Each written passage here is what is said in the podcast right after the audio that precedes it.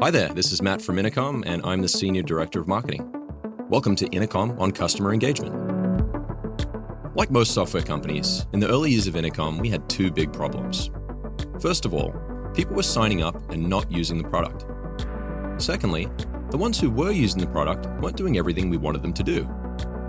The only way we knew that we could count on the user to stick around was if they were actually using and getting value from what we'd built.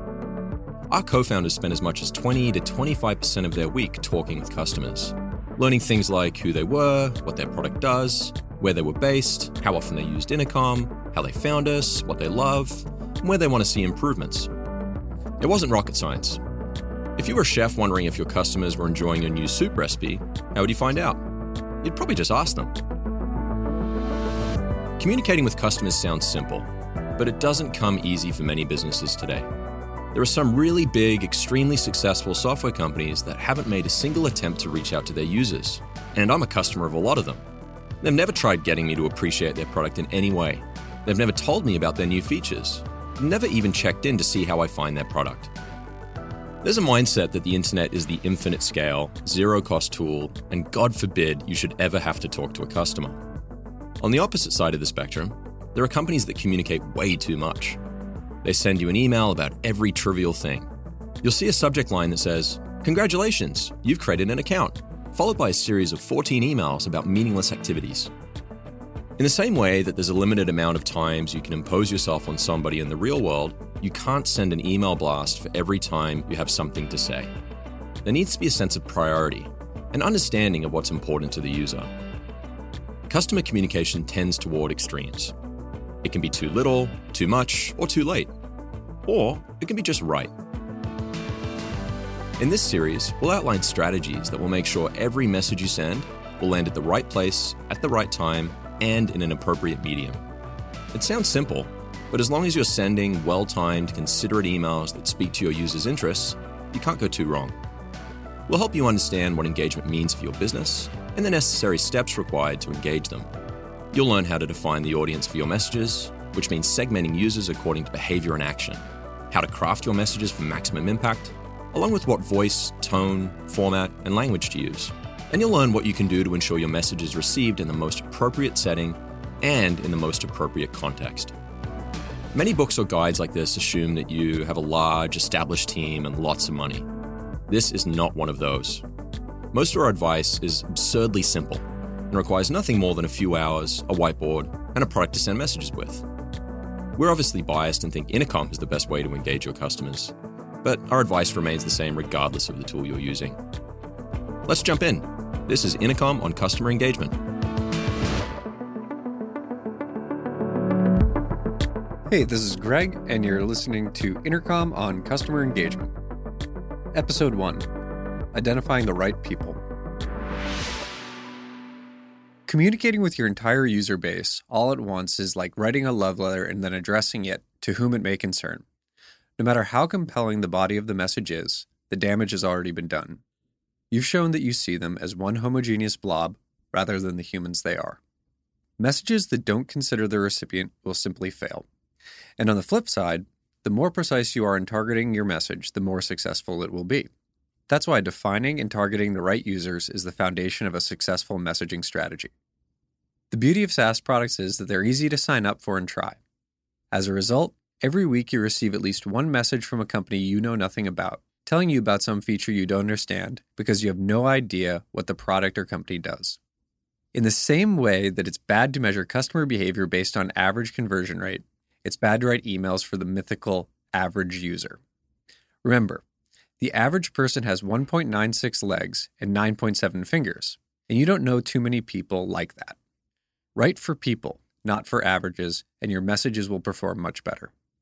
One of the most effective and practical ways to do this is through segmentation, when you group people based on certain shared characteristics in order to customize your messages. It's the not so secret key to your customer engagement strategy. By narrowing your focus and sending messages to targeted groups, your recipients will find your messages much more relevant, and relevant messages get better results. Let's break down six segments that every product should consider. Segment 1 Engaged Users. These are users who regularly log into your product and use it. The exact parameters you use to define this segment will depend on the nature of your product. For example, if you run an invoice generation app, your active users might only log in once a month to create a small number of invoices. If you're building a consumer photo sharing app, you probably need to see a lot more activity in terms of sessions, likes, and shares, and you might want to see a significant amount of photos uploaded before deeming users to be highly engaged. Put simply, engaged users are your regular customers. They're loyal and depend on or enjoy your product often, so treat them accordingly. Don't sell them a product they've already bought. Don't promote features they've already used. Don't pitch them things they can't use. Instead, focus on things you think they should try, know, or master. Segment 2 Inactive or disengaged users. These are users who have not used your product in a meaningful way for a certain amount of time. Disengaged users are entirely natural for most SaaS businesses. People get curious, kick the tires, shrug their shoulders, and leave without saying goodbye. These users should be handled delicately. They probably remember your name and have a vague idea of what your product does, but their impressions are likely out of date. Plus, you've hopefully improved a lot since they last saw you. You need to have a focus on what your product can do for them, what news you have, and why they should check up on you again.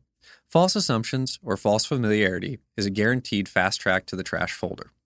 Your disengaged users aren't all the same either. Some were once power users, while others used your product for only a few days. Some added their team, some never finished onboarding. Segment accordingly, and the effectiveness of your messages will improve. Segment 3 Free Users. Over the past decade, freemium has become the dominant business model among SaaS businesses.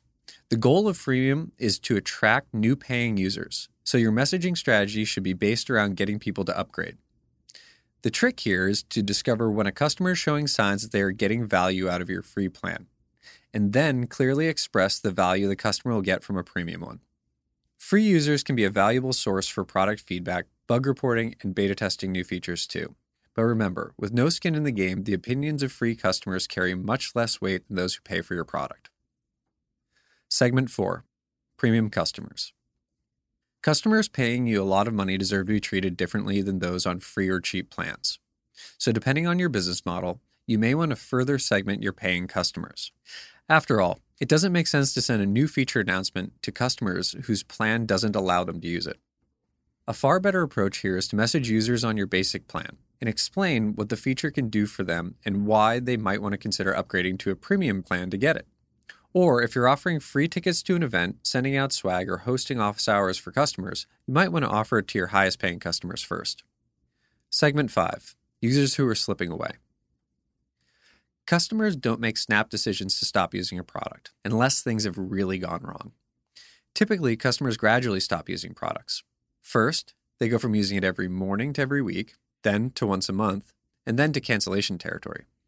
This is your slipping away segment and at Intercom we define it as anyone who hasn't been active in the past 30 days. A $99 B2B SaaS app will define engagement very differently than an e commerce website, but 30 days of inactivity is a useful proxy for customers most at risk of churning. Your messaging should be focused on showing them the improvements you have made since the last time they used your product, with the goal of convincing them your product offers significantly more value today. Segment 6 Users who've recently canceled.